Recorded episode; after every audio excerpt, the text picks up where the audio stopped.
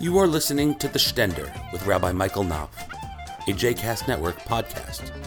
For more information about Rabbi Knopf, please visit mikeknopf.com.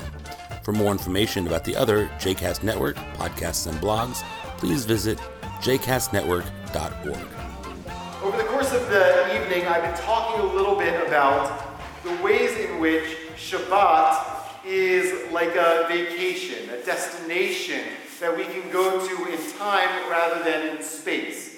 Right? So you may not have the opportunity, even though you might like to today, to, uh, to go to the to go to somewhere you know tropical and sandy, right? Uh, to get away from the uh, rigors and, and uh, movements of your life. But Shabbat itself affords us that opportunity, affords us that escape, affords us that uh, uh, the, the, the space to be a apart from our regular week.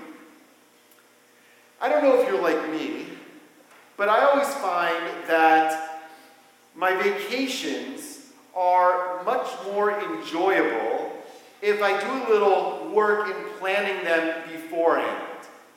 Now, there's some value, and some people love just kind of like winging it, right? Like hopping on a plane, they don't know where they're going, and, uh, and they get to a place, they don't know where they're going to stay, they don't know what they're going to be doing there, they didn't bring any money with them, uh, they have to beg for whatever it is, right? Some people really enjoy that. Um, that's not my temperament necessarily, I maybe like a little bit of that spontaneity, but I often find that at least some degree of planning makes my vacations more enjoyable. I don't have the anxiety and the stress of, okay, you know, now I'm in uh, San Juan, where am I going to stay? And oh, yeah, by the way, I don't speak Spanish, right?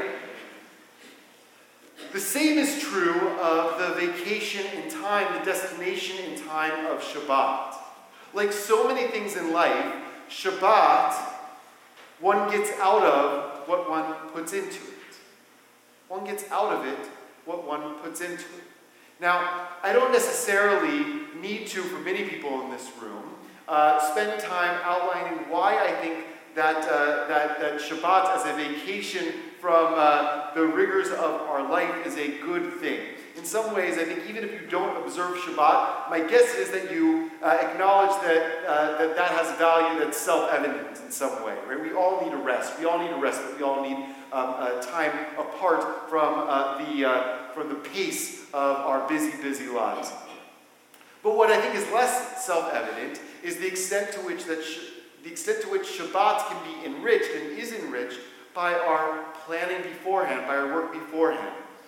And I often talk to people who come to me and say, you know, I, I started that Shabbos thing that you uh, uh, told me about. Sometimes converts and things like that. They say, you know, you told me about it and like, and, and you said it was a good thing, so like I gave it a whirl, and it was miserable because like I was hungry the whole time, and I was bored the whole time, and like I was lonely the whole time. I remember when I first observing first started observing Shabbat, which was when I was in high school. I was the only one in my family who observed Shabbat, the only one of my friends who observed Shabbat, and I quickly learned the difference between the Shabbatot, where I didn't think about or plan what I was going to do for Shabbat beforehand, and the Shabbatot, where I put a lot of thought and planning into what I was going to do beforehand, what I was going to eat, who I was going to have over, what I was going to do with those people. And the quality of the Shabbat was radically transformed by what I put into it, by the effort and the energy I put into planning that Shabbat. Our Parsha, our Torah portion this weekend talks about this. So Parsha is Beshalach. It is the beginning of the exodus of Egypt. The Israelites had just left Egypt, and while they're in the wilderness, they have no food, so they complain to God, and God says, Okay, I'll give you food. I'm going to rain down bread from heaven. And that bread is called man or manna. The interesting thing about the man, the interesting about the manna is you were only allowed to collect as much as you and your family needed for that particular day. If you couldn't keep it over until the next day, or it would rot and become worm infested. And so you know, people tested that out in the, in the Torah portion. They got a lot and kept it over the next day and it rotted and got worm infested. But there's a problem because on Shabbat, which had just been given to the Jewish people, ways in which Shabbat is traditionally observed is that you're not allowed to carry in and out of, what, of your house. You're not allowed to go out and collect things and bring them back to your house. So if you are only allowed to collect enough man, enough manna for that one day, what do you do on Shabbat? That's the question, the problem that the Torah creates for itself, and it resolves with a miracle. The miracle is that on Friday, the Jewish people could go out and collect as much man as they needed for both Friday and Shabbat. And miraculously, the extra man that they had kept for Shabbat would last them through Shabbat and wouldn't become rotten and worm infested like it would the rest of the week. Now, there are a lot of insights I think that that story teaches, but one of them is exactly what we're talking about.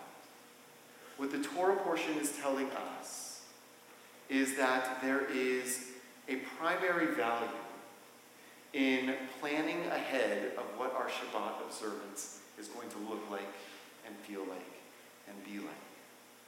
And to the extent that we do, the Talmud says, one who toils on Erev Shabbat, on the eve of Shabbat, gets to enjoy more the fruits of Shabbat. Born out in our Torah portion. Somebody who goes out and collects what they need on Friday gets to eat on Shabbat. Somebody who doesn't go out and collect what they need on Friday doesn't get to enjoy what they collected on Shabbat.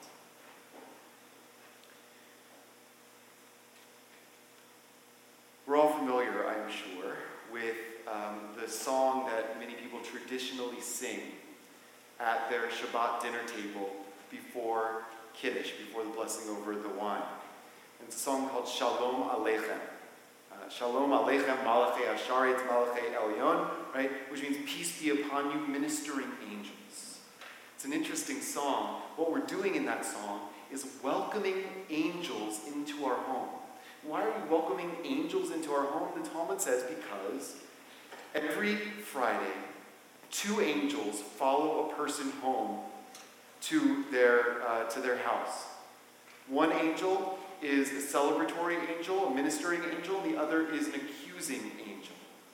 And if a person walks home to a home that is ready and prepared for Shabbat, the accusing angel is forced to say, May it be like this for that individual each and every week.